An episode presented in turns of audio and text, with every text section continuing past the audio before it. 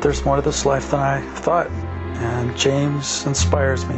The things he says have encouraged me. It's like there's a walk, there's a path, and it's leading to something more real than I've ever known before. And it's exciting. I get around James and I hear things that help me in my life, my work. This work he talks about has become my work. I am excited about the possibility that other people could be affected, other people could be inspired to work on themselves, to grow, to, to realize there's more to this life. Podcast number 209 Perilous Power. This is the beginning of our fifth year. Can you dig it? I mean, the beginning of our fifth year, it's like, wow. That just amazes me. How did that happen? Well, you got older. Oh, shut up. so, what's the purpose of self remembering? I got this in an email just the other day. There was a guy in Italy. He's like having trouble with self remembering and self observation. And there were other people too who said they're having trouble with this whole self observation, self remembering thing. They kind of blend together, they fall apart. Like, what is this? So, I thought I'd talk about it a little bit because I think it's important. Why should we wish to remember ourselves? Really. When you start to ask yourself, what is the purpose of self remembering? You've got to ask yourself, well, to find the purpose of something, you want to find out, well, why should you want it? Let's say somebody comes along who's never seen a lawnmower before, and they see a lawnmower and they go, what is the purpose of this? Really is saying, why should I want this? Right? What is this for? What does this do? How can it help me? How can it benefit me? Isn't that really what we're asking? Well, this lawnmower, it cuts grass. Well, I don't have any grass. Well, then I guess you don't need it. Well, I don't want to cut my grass. Well, then you don't need it. Well, my grass is too long. Okay, well, then maybe you need something that cuts longer grass. And then when you get your longer grass cut and you want to keep it trimmed, you just use this lawnmower. Oh, okay. Well, you see, it starts to take shape then. So I've talked before about the difficulties of self remembering. For example, which self do you remember? We look at ourselves and there's like thousands of eyes. Of course, we don't see thousands of eyes in the beginning. In the beginning, we first start to look and all we see is like one eye. And then the work tells us, okay, well, this is what you're supposed to look for. We go, okay, okay. So that's an eye, huh? Well, gee, I thought that was me just being in a mood. Well, I thought that was me just being angry. That's an eye, huh? That's what, yes, that's what the work says is an eye. Okay, well, that's an eye. Well, what is an eye? Well, it's like a little person living inside of you. Oh, no, no, no, no, no little people living inside of me. Well, yes, actually, each of those eyes has their own identity and their own will and their own feelings and their own everything, their own thoughts. And they really are just like little people. Well, that sounds like demon possession. Yes. Well, refer to that podcast that was on possession, and we won't have to rehash that now. You can deal with it however you'd like to deal with it. I'm not your babysitter. I'm here to tell you how it is according to what I understand the work is saying and also according to what I understand. So, which self? How am I supposed to remember myself? What is it that we're really seeking? This is the real question. What is it you are really seeking? So when I say to you, remember yourself, you say, why? And I say to you, well, what is it you really want? What is it you're really seeking? No one can remember himself who does not wish to get above himself. You have got to become dissatisfied with yourself. If you don't become dissatisfied with yourself, you have no reason to remember yourself. That's like having a lawnmower and no lawn. Well, who cares? You know, it's just a piece of junk in the way. And that's what self remembering is. If you don't wish to get above yourself, if you are happy with yourself, if you like yourself, and you are still able to blame everybody else in the world for your problems, then live in that bliss or hell, whatever it is for you. Then live in that until it finally corrodes enough of your happiness, your temporary happiness, to get to the point when you finally say, you know, maybe I could be the problem here. I mean, what if it is me? Oh, perish the thought. And that's what most people do. They perish the thought. But the truth is that it is you, and it takes a long, long time to put legs under that little roly poly bowling ball. Oh, it's you, yeah, and it rolls down the alley so nicely, doesn't it? Rolls down the alley toward the pins, oh, so nicely. But you have no control over it when it's rolling down the aisle. Once you've let go of it, you have no control of it. But you put some legs on it, and you can direct it where you want it to go. So then it starts to be more meaningful and more important. And that's where consciousness comes in. So nobody can remember himself who doesn't want to get above himself. Well, what does that mean? Above the noise in his head, above the vortex of negative emotions that are sucking him downward. When you start to realize that these negative emotions are just pulling you down and you want to get out of it, when you stop justifying your negative emotions like, oh, well, I'm the only one who knows the truth. Oh, well, I'm the only one who really sees what's going on. Oh, well, I'm the only one. I, I, I, I am the greatest. I know everything. All these other people are deceived. I'm the only one who sees it. When you get to the point where you can say, why am I so negative? Why am I so angry? Why am I so unhappy? Why am I so suspicious? Why am I so hateful? Why do I not forgive? Why am I so irritated with people? Why do I snap at people who I don't need to snap? Why do I treat people so badly? When you start to see that about yourself, and it takes tremendous courage and light to see that about yourself, it's so much easier to stuff it in the darkness. It's so much easier to blame others. This path is not for sissies. This path is not for cowards. This path is not for people who are weak of heart. This path is for courageous people who are willing to face a monster, who are willing to face a Goliath. Because that's what false personality is. It is not child's play, and it is not something to toy with. It will crush you if you don't know how to deal with it. This work is very, very dangerous if it's not properly done. Whew, that was a little bit of a rant, wasn't it? Okay, sorry about that. Self remembering is what a man does when he wishes to make himself passive so that he may receive something higher rather than his ordinary life. Another way of saying his ordinary life is something lower because we live in a very low place. And if you ever want to reach anything higher, you're going to have to make yourself passive. What is yourself? False personality, as the work calls it. That is the self that you're identified with. That's who you think you are, the imaginary I. What you call I is not really you. That is not you. So the work tells you, observe that, and when you see it, separate from it by saying, that is not I. So, self remembering is about what happens when you start to wish to rise above that false personality, that imaginary I, that vortex of negativity, that hateful thing that must always have its way, that hateful thing that throws tantrums, that hateful thing that tries to press everybody else to make them do what it wants so that it doesn't have to do anything. Make no mistake, it will lie about it. But make no mistake, if you look at it, you will see that that's it. Self justification does not support self remembering. If you justify yourself, you will not remember yourself. If you are right, you will not remember yourself. You cannot remember yourself and be right. Those two things will not fit in the same space any more than being negative and loving will fit in the same space. It doesn't happen. You can't do this work and, you, well, that's not exactly true. I was going to say you can't do this work and be negative. But the truth is, is you can't do this work without being negative. But you have to face your negativity. You can't keep denying it and blaming other people for it and stuffing it down. You have to understand that you are negative and it's your fault. And until you do that, you're not going to start working. You're just going to play around the edge of the pool. And you may get splashed every once in a while by the people who are in the pool, but you're not yourself in the pool. And if that offends you, well, look to your own self. By lower, I mean things created by life, which you will find all taste like they came from the same pot. Once you start to get a taste for this work, you start to see that there are some things in you that come out of one pot and some things that come out of another pot that you don't know about. Some things that are too salty. It's like a pot that's been over salted. Well, you know the little cook's trick. If you put too much salt into some soup, you throw raw potatoes in, and that draws the salt out, and you can save the soup. And there's tricks, obviously, in the work about this, too. So we are salted by life, and we're over salted. In other words, life has got us. And what happens when you put too much salt on something?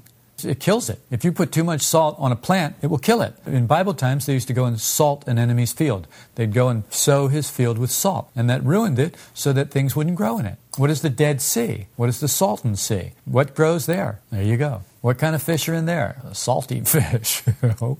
so it's like, so that's it. But, you know, then how do you deal with the thing? You are the salt of the earth. Well, he's not talking about you, the false personality. He's talking about you, the real I. The real you is the salt of the earth. And that's what has to salt this earth so that it brings out the flavor so that life becomes what it's really supposed to be. Because when real I is allowed to manifest in you, life becomes real. And when life becomes real, it is beautiful. It really is. I promise you that. When you are real, then life becomes real. And then life is beautiful. Well, does that mean there's no more horror in the world? No, there's horror, but it's beautiful because you understand something that you can't understand now. Right now, you can't understand how this horrible thing that just happened over here is a good thing. But when you're real, when you reach real I, you will understand. And then you can pretend between now and then, you can pretend that you understand. That's always fun to do. People love that. But you don't have to. You can just say, well, I'm not there yet. You can let that be. You can stop pretending to be someone you're not. Of course, that will irritate, it will annoy the socks off of imaginary I. Imaginary I would just hate you for that. It's like so. Hates everything anyway. What does that mean? It loves this and it loves that. Yeah. Wait till it doesn't get its way with this or that. Then see how much it loves it. What I'm trying to say is life taints everything with a certain metallic flavor of the hypnotic machinery, which keeps us asleep in this dream of what we are. See, we're dreaming that we are this thing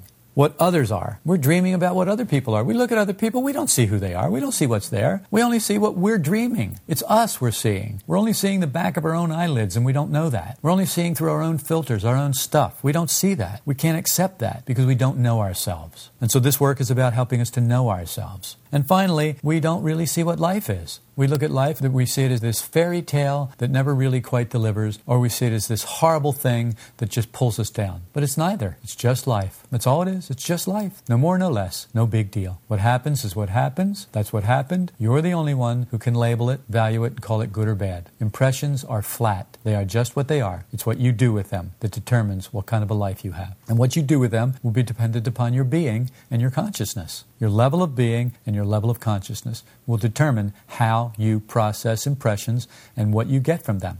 And if you can process them in a way by raising your level of being and your level of consciousness, if you can process impressions in a way to turn them into higher fuel, you will build a higher body and you will be able to establish crystallized consciousness in a higher place. So there. And if you didn't understand that, that's okay. You don't have to. You're not ready to do that yet. What you're ready to do now is start to face negative emotions and start to deal with them and start to use the fire that comes from dealing with them, the friction that comes from dealing with them to crystallize something real inside of you, something more real inside of you, psychologically, inside. So even knowing we're asleep, feeling it a little bit doesn't really free us. How many times have you known you were asleep? You just woke up for a little bit and you went, oh man, I was so asleep and I think I'm still asleep. I think I'm just a little more awake. And you can actually feel it, but it doesn't really free us. Well, it frees us a little, but it doesn't free us forever. We're trapped again and again by everything. And when I say everything, I mean everything people, words, slightest thing somebody says. For instance, Curtis was trying to talk to me while I was doing something over here, and I snapped at him.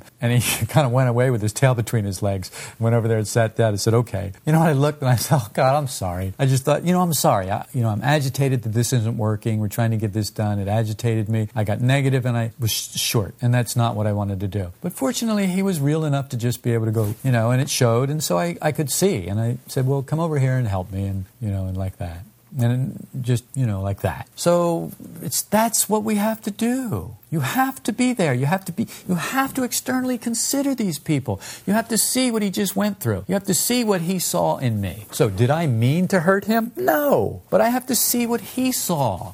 It's not enough to see what I saw. I see what I saw, and, and, and here's how that goes. What do you, what's the matter with you? I didn't mean that. Come on, knock it off. We got work to do. Grow up. Well, that's really going to help. You know, wow, that's what I wanted to hear. Yeah, thanks. That's great. Says, but that's not it.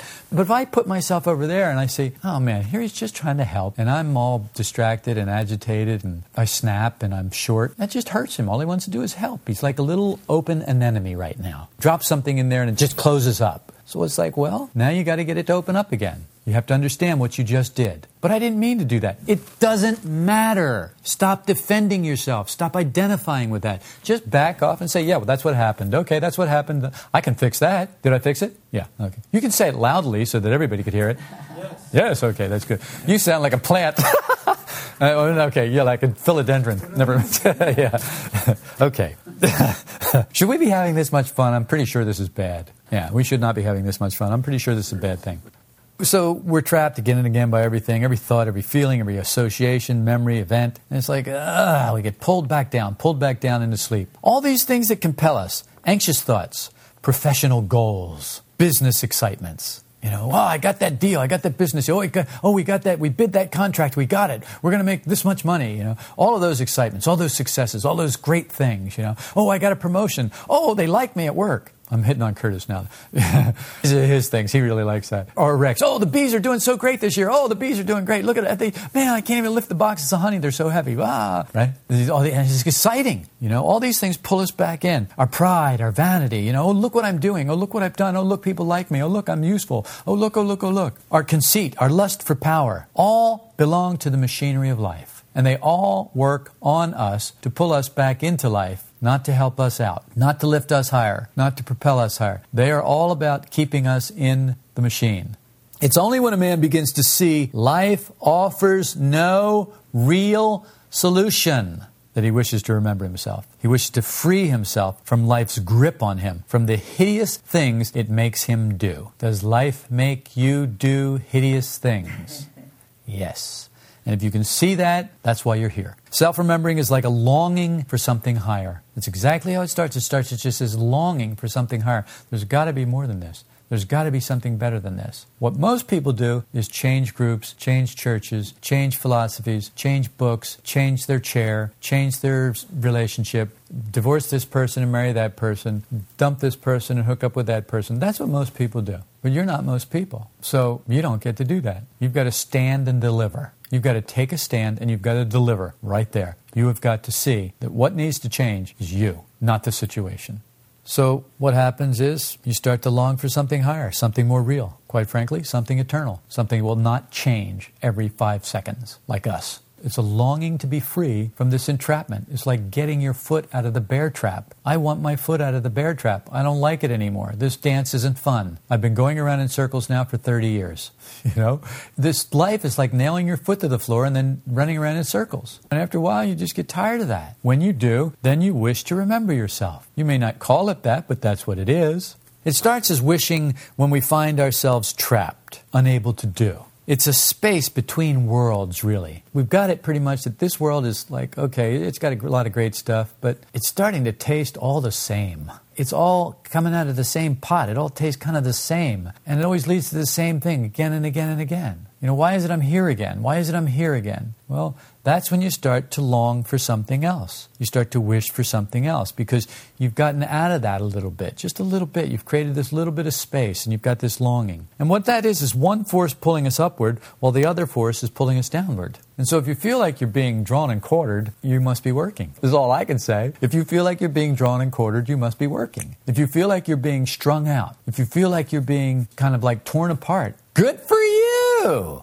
That's great. You're working. The work is working. That's what it's about. Oh, well, I quit. Yeah, and that's what most people do. But that's okay. Let them. What are you going to do? Yes, this work is not for everyone. This work will never be popular. Why? Because it faces something that nothing else in this world is facing. And I'll tell you what that is in a little while. You have to stay tuned. The work says we're born in essence and quickly pass under the influences of life as our center of gravity moves, shifts into personality. Essence wants what's real, but what does false personality want? In a word, to be God. That's what false personality wants. False personality wants to be God, to be worshiped, to be flattered, to be obeyed. And let me just say this one last thing to be in control of what? Everything. Breathe in, breathe out. That leaf of grass can grow, that leaf of grass cannot whatever. Of course, it's not that detailed because it's only about what we care about, only what we're identified with, and nothing else matters. Everything else can go to hell for all we care. All that matters is what matters to us. Who cares about them? They can do what they got to do. That's their business. The reason the real work can never be popular is because it knows that this part of us, this part that always wants to be in control, this part that craves power, this part that wants to be God, this part that wants to be worshiped, to be flattered, to be obeyed, that part must die what does that mean? It means that it must become passive. It must somehow be made passive. When we're not self remembering, we are that part. And when we are that part, we wish to survive, not die. That's the problem. That's the pull. All right, now I'm going to read to you on my Kindle that you guys gave me last birthday, wasn't it? Or le- before birthday before last? Yeah, thanks. Still using it, still great, still love it. You guys are still the best. It was probably the best thing you ever gave me last year. Oh wait, it was the only thing you gave me last year. Okay. You didn't give me anything this year, did you? What's the matter with you people? I give to you all year long. One day comes along. One day a year you get a chance to give. them. What do you do? You drop the ball. Okay, that's true. I did. I, I told you, don't give me anything. Giving you a gift for the first time. Yeah, you listened to me for the first time. That's funny, Kurt. it was hard. It was hard, wasn't it? It was hard. It was really hard not giving me a gift. I bet. And Rex goes, no. Pastor told yeah, yeah. give him a hug. He said, don't do anybody. Well, you know, the bottom line on that is I don't want you giving mechanically. If it's not conscious, then I don't want to be a part of it. I want to practice karma yoga. You know, I don't want to add anything else. I just want to keep it balanced as much as I can. And this is the way for the balanced man. This the fourth way is the way for the balanced man. I mean, this is what this is about. I'm trying to do that. Now, see, that's the thing. Oh, what? Here's what people do. They, they, get, they, they find this podcast and they go, whoa, here's this guy that's actually trying to do it. He's not just talking about it, he's actually trying to do it. I could get behind that. So, yeah, maybe that's the draw. I don't know. What do I know? All right, so anyway, let me read to you from Matthew chapter 4, verses 1 through 11. Then Jesus was led up by the Spirit into the wilderness to be tempted by the devil. And after he had fasted 40 days and 40 nights, he then became hungry. And the tempter came and said to him, If you are the Son of God, command that these stones become bread. But he answered and said, It is written, Man shall not live on bread alone, but on every word that proceeds out of the mouth of God. Then the devil took him into the holy city, and he had him stand on the pinnacle of the temple. And he said to him, If you are the Son of God, throw yourself down, for it is written, He will give His angels charge concerning you, and on their hands they will bear you up, lest you strike your foot against a stone. Jesus said to him, On the other hand, it is written, You shall not put the Lord your God to the test. Again, the devil took him to a very high mountain, and showed him all the kingdoms of the world and their glory. And he said to him, All these things will I give you, if you fall down and worship me. Then Jesus said to him, Begone, Satan, for it is written, You shall worship the Lord your God and serve him only. Then the devil left him, and behold, angels came and began to minister to him. So I'm going to talk about this a little bit. And, and I apologize right up front. Let me apologize to the people who have a problem with the Bible. But this is something that Maurice Nicoll was very fond of, and I am very fond of Maurice Nicoll. And I'm also very fond of esoteric writings, and I don't really care where they come from. If it's the Bible, if it's the Quran, if it happens to be the back of a Campbell soup can, I don't care. To me, the truth is more important than the form. If you have not reached that point yet, then just put it aside and let me finish this, and you know, maybe you'll see something that you can use that will be valuable to you. What tempts you, or what could tempt you? Most people will say money and sex. So most people will say what tempts them is money so they can get what they want, or sex. And money so they can get what they want, or sex. I don't see how those two things are separate for a lot of people, but obviously some people do have a buffer between the two. They don't see what they're doing. But that's them. I don't happen to have that buffer because I don't need it. I don't care about money or sex. Perhaps you imagine you don't want power. A lot of people imagine they don't want power. Some people, right up front. If Steve were here, he would say, Power. That's what he would say, because he's observed what he wants, and he wants power. Yet you become jealous. Well, why do you become jealous? Be sincere. Why do you become jealous? Because you're not really going to be able to figure that out as quickly as I can talk. Let me tell you, we wish full power. That's why we become jealous, because we wish full power. I want absolute control over your life, because without absolute control, I'm going to be jealous. You get it? If you wish a higher level of being and consciousness, there are layers of self revelation peeled by self observation. These are the layers that have to be peeled, and they are unpleasant. It's like being skinned alive sometimes, because the more attached you are to your skin, the more it hurts to have it pulled off. But if you've got a big, bad sunburn and your skin layer, your skin starts to peel, it actually doesn't hurt at all to have it pulled off. It actually just kind of feels kind of good, a little itchy. You know, you're all itchy, and it's good to get it off. You know what I mean? Just like a snake shedding its skin. So why does the snake sh- shed its skin? You know, it rubs up against things to get that off so that it can expand, so that it can grow. Same thing with us, people. The microcosm and the macrocosm, it's all there. It's all the same. You can see this in anything and everything once you learn how to look. Slowly we realize what we want, we cannot have. This is the most painful thing in the world to deal with. What you want, you can't have. Well, why not? If I could just make them do this, if I just had the power. No. You don't have the power, and you can't. And people just don't like that. So there goes, you know, probably 20 million people just were swept right off the fourth way path, just like that. No, they're not. They're not. They're not going to do that. No, forget it. Okay, I made up 20 million. I'm just talking here. The bottom line is we want the power to have our cake and eat it too. We want to be able to eat the cake and still have it be there. We want to be able to control somebody else but have them be themselves. We want to be able to eat the cow and then have her give milk. It just, just doesn't work like that. But that's what we want. To be free while we control everything and everyone else. That's what we want. I want to be free to control everything and everyone else according to what I think is right. For the people who don't think they want power, take a look at it.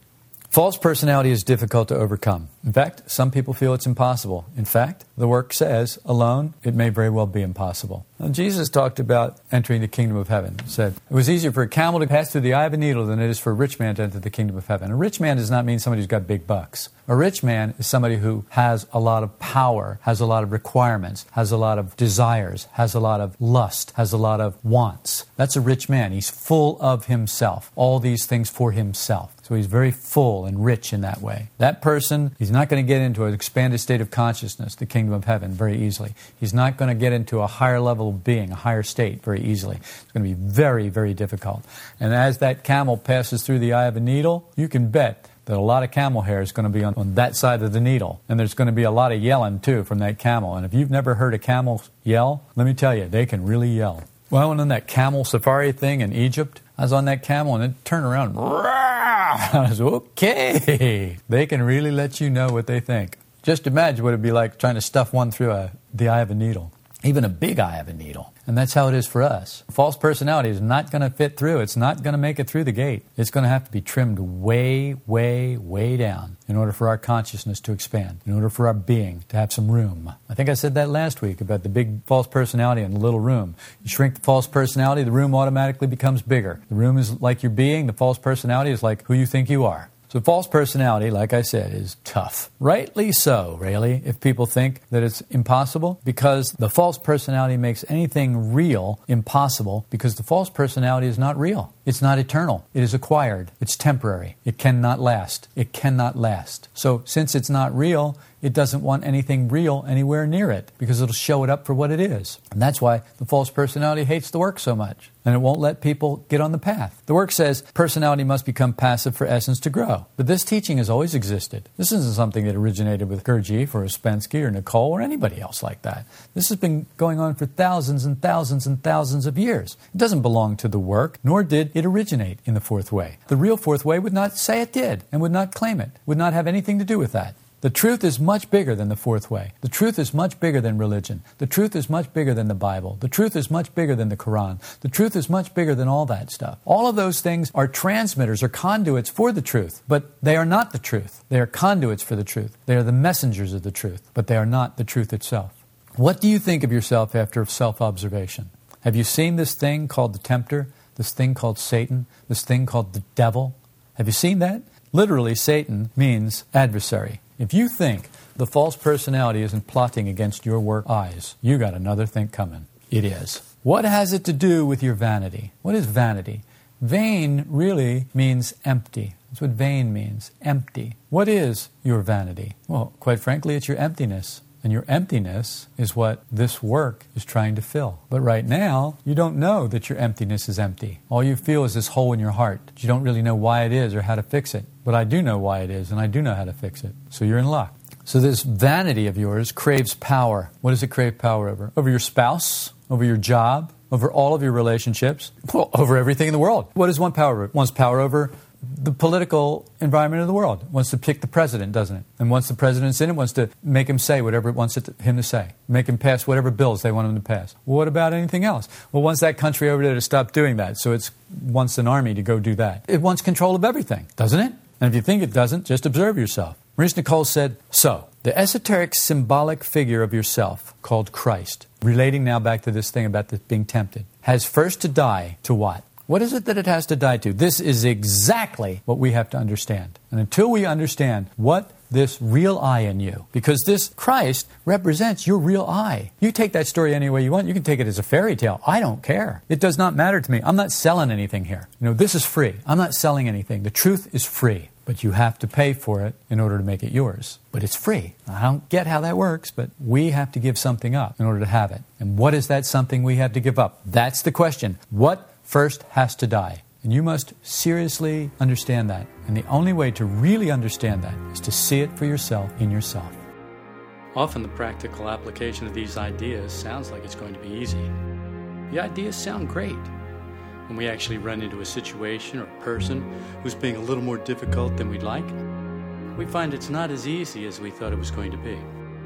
If you've hit a snag with some aspect of this work and its practical application, in your everyday life, I invite you to write James at solidrockvista.com. Sometimes a fresh perspective is all it takes to get us back on the right track.